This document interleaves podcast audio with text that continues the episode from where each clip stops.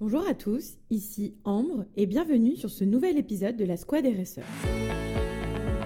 La Squad RSE, c'est un podcast où nous interviewons des professionnels de la responsabilité sociétale des entreprises pour éclairer, orienter, accompagner les entreprises qui souhaitent lancer une démarche RSE efficace et impactante. Ensemble, construisons des entreprises responsables, durables, où il fait bon travailler.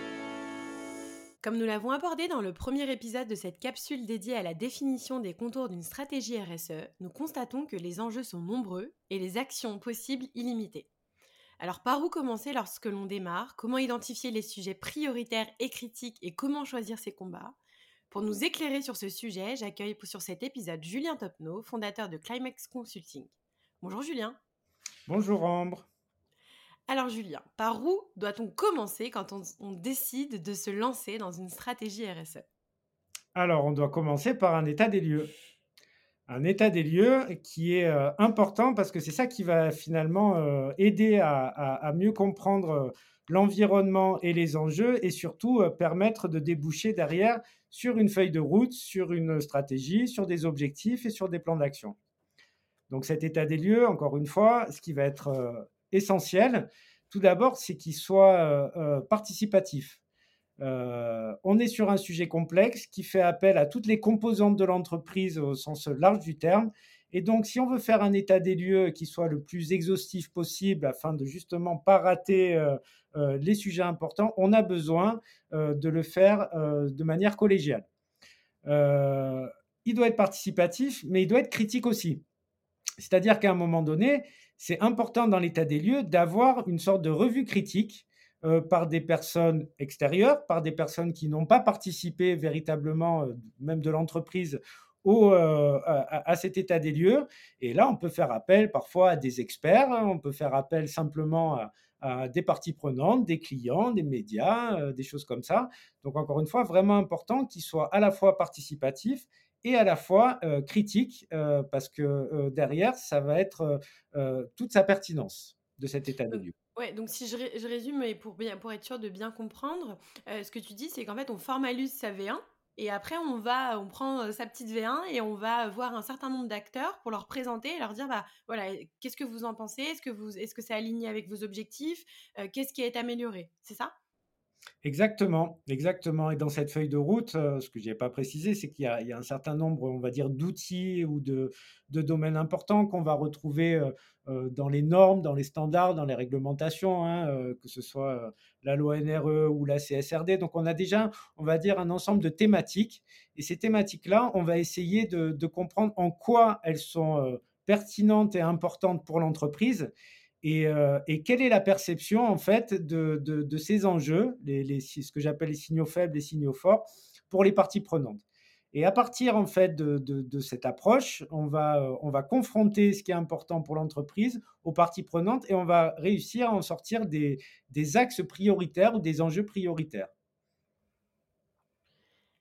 Ok, alors une fois qu'on a ces, ces enjeux prioritaires, euh, quels sont tes conseils pour rationaliser les actions qui, répondent et pour pas s'éparpiller et risquer de perdre en efficacité? Parce que souvent, on a un petit peu le, syndrome de se dire, OK, il faut répondre à tout et tout de suite. Et puis finalement, on s'éparpille et on est moins efficace. Tu as tout à fait raison. Le, risque, c'est de s'éparpiller parce qu'en fait, on a affaire à beaucoup d'informations. Euh, on cherche à être exhaustif, mais euh, plus on est exhaustif, plus ça devient complexe.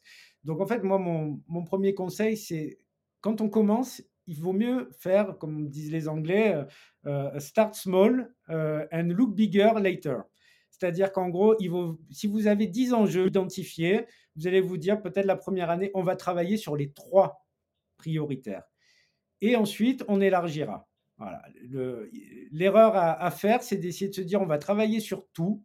De toute façon, il y a des choses qui avanceront, j'ai envie de dire, naturellement dans l'entreprise mais ça ne veut pas dire que ce sont euh, les priorités qu'il faut prendre à ce jour, en fait, pour la direction et pour l'entreprise.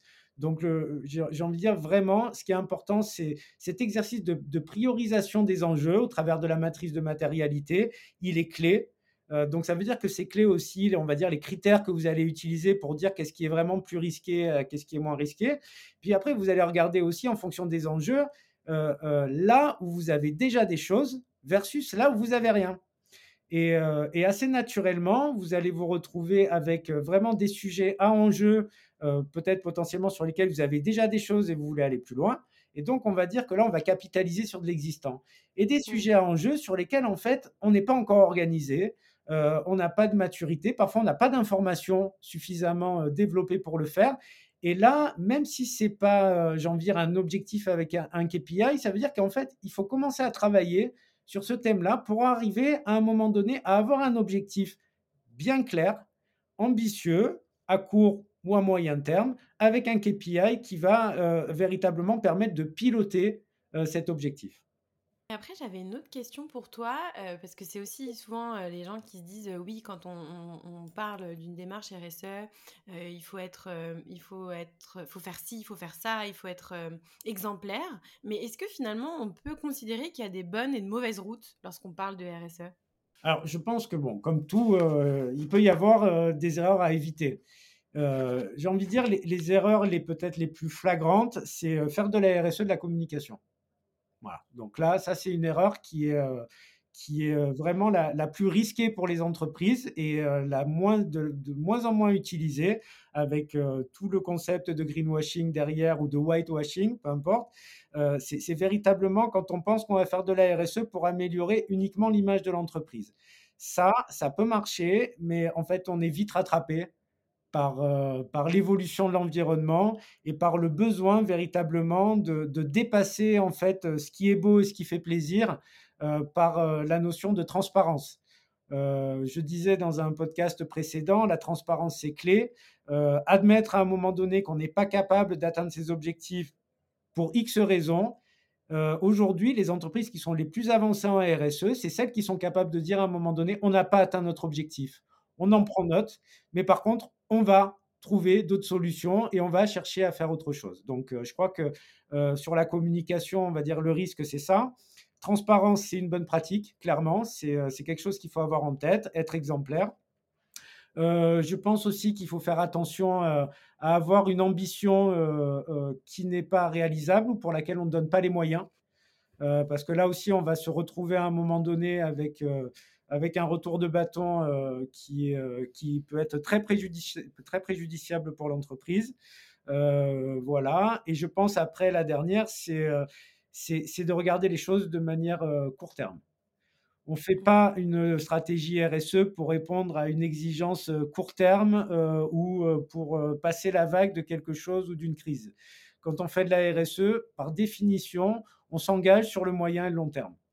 Bah, ça tombe bien, tu fais une bonne transition avec notre prochain épisode sur la feuille de route où on parle justement qu'est-ce qu'une bonne feuille de route et sur euh, combien euh, d'étapes et sur combien d'années est-ce qu'on doit, doit l'écrire. Euh, donc on vous retrouve dans le prochain épisode. Merci beaucoup Julien. Merci Ambre. Nous espérons que cet épisode dédié à la matrice de matérialité vous a plu et qu'il vous sera utile. Si c'est le cas, n'hésitez pas à le partager, mais également à lui attribuer une note 5 étoiles sur votre plateforme d'écoute et pourquoi pas à commenter. Julien a évoqué dans cet épisode de capitaliser sur l'existant. Vous retrouverez dans l'épisode numéro 2 les conseils d'Anne-Laure Danotake sur la méthodologie à adopter pour cette étape.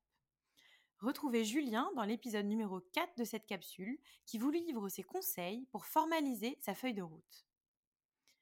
Dans les capsules à venir, 4 et 5, dédiées à l'implication de l'interne et de l'externe, nous rentrerons plus en détail dans la méthodologie à suivre pour questionner les enjeux et attentes à la fois de vos collaborateurs, mais également de vos parties prenantes.